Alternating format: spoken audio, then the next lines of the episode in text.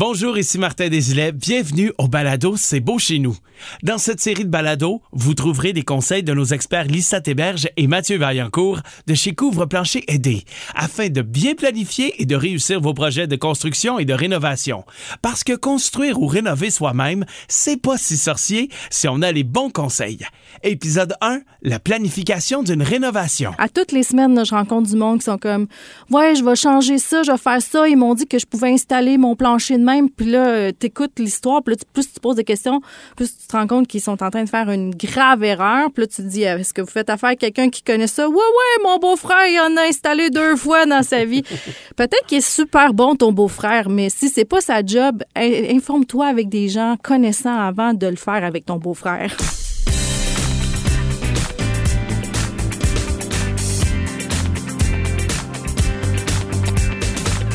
Couvre-plancher Aidé vous présente C'est beau chez nous, un balado inspirant rempli d'idées tendances pour vos rénaux. Un projet de rénovation, c'est pas simple, mais ça se planifie et c'est un peu ce qu'on va regarder avec Lisa Théberge de Couvre Plancher Aidé. Et Lisa, la première chose qu'il faut prévoir, on va dire, c'est qu'il va y avoir de l'inattendu.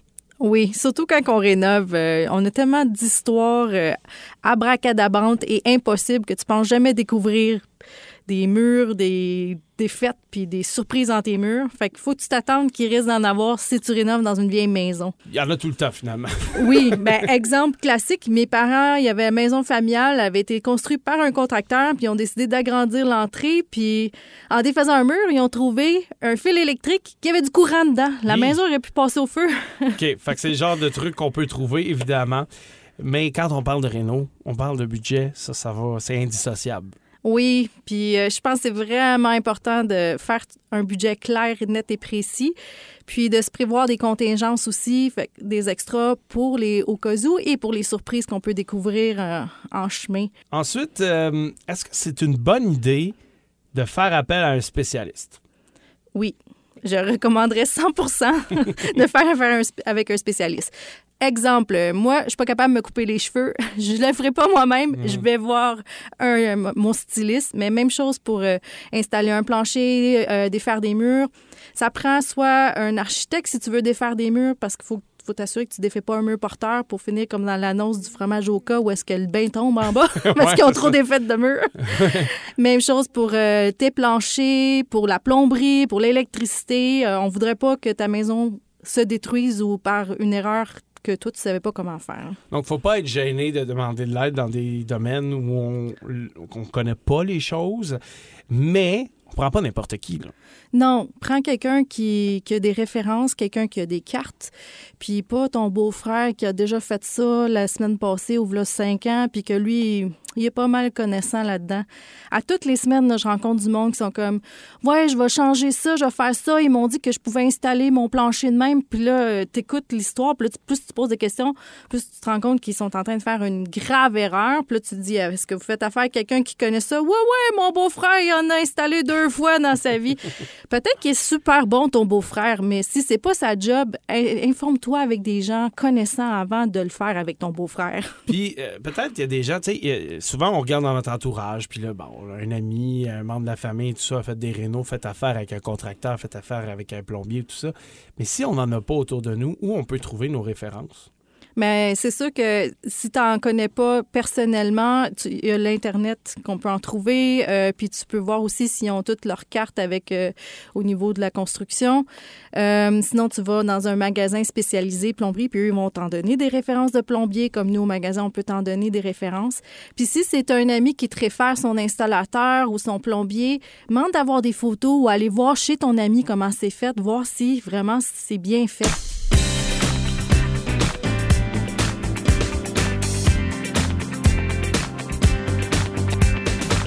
Maintenant qu'on a le budget, maintenant qu'on a réservé nos spécialistes pour faire notre projet, c'est le temps de rentrer dans la partie créatrice de l'affaire, c'est-à-dire la conceptualisation. Et ça prend de l'inspiration, Lisa, où on peut s'inspirer? Ouais, ça, on rentre dans la partie la plus fun, d'après moi, de la réno.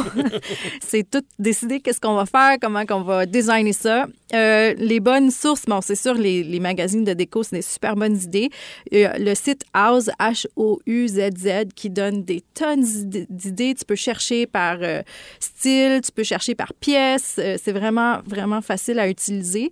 Après ça, Instagram, il y a vraiment beaucoup d'idées. Juste faire, puis Pinterest aussi, mais faire attention parce que là, ce que je vois maintenant, c'est beaucoup de photos de design que tu lis en dessous, puis c'est écrit AI. Fait que c'est même pas des vrais c'est fait par intelligence artificielle. Oui, c'est ça, c'est fait par intelligence artificielle. Fait que la pièce, elle n'existe pas ou la maison n'existe pas en vrai. Fait que ça veut pas dire que c'est nécessairement réalisable. L'autre chose aussi, c'est souvent on regarde des beaux escaliers faits en Europe ou en Amérique centrale, puis ils vont pas avec les codes du bâtiment du, Québec. Fait que tu mhm. pourrais même pas la faire, l'escalier comme ça. Par contre, c'est des bonnes inspirations pareilles. Oui, mais est-ce que c'est mieux, par exemple, d'aller en magasin avec les photos pour dire, regarde, moi, c'est ça, je voudrais? Oui, 100% Parce que si on part d'une photo, d'une inspiration, puis qu'on a l'esprit ouvert, puis qu'on est comme, OK, c'est ça mon idéal, mon rêve, mais on part de ça, puis après ça, on, on le met dans du concret aussi. Quand tu parles d'esprit ouvert, c'est aussi au niveau du budget, j'imagine? oui. Mais ça, ça l'aide vraiment quand les gens y arrivent, puis on dit, regarde, voici ce que j'ai budgété. En partant de là, ben, on va viser dans ce range-là de prix euh, pour pas aussi faire euh, le design de rêve de la personne, puis à la fin, ben, c'est comme 25 000 de plus que ce que tu voulais payer. C'est triste. Donc, on part avec une idée de base, puis on se ramène dans quelque chose d'un peu plus réaliste. Puis, autre affaire qui est importante aussi, c'est quand on fait des rénaux, il faut penser euh, comment ça va vivre dans le temps. Euh, oui. OK. Ça veut dire qu'il y a beaucoup de gens qui l'oublient, ce bout-là, c'est ça? Oui. Puis là, on voit euh, depuis la fin de la pandémie, toutes les couleurs grises s'en vont, puis on retourne vers les couleurs vives. C'est comme si les gens ont besoin de revivre. Fait que là, le Bourgogne commence à revenir, mais moi, mes parents ont vécu le Bourgogne. Ils veulent pas retourner là-dedans. Le rose, le rouge, les verts euh, colorés, vert cercelle, vert forêt.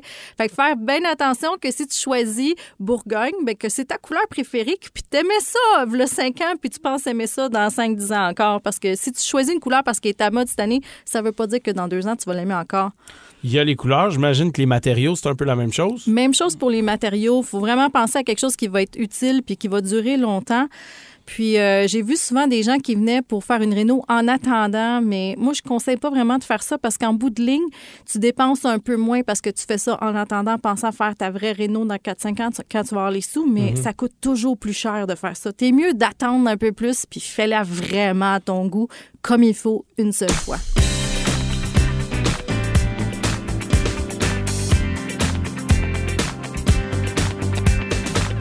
Qu'on a une idée de ce qu'on va faire, on a une idée de budget aussi, est-ce que c'est une bonne idée de s'asseoir puis de prendre quelqu'un qui va nous faire un design?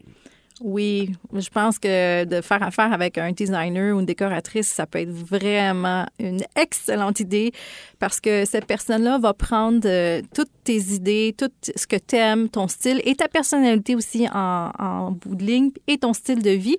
Puis elle va tout amalgamer ça pour te faire un design qui va être fonctionnel, que tu vas aimer, qui va aller avec ta famille, ta vie, euh, puis qui va être bon pour longtemps. Est-ce que c'est quoi les prix d'un designer à peu près? On a-tu une idée de combien ça peut coûter?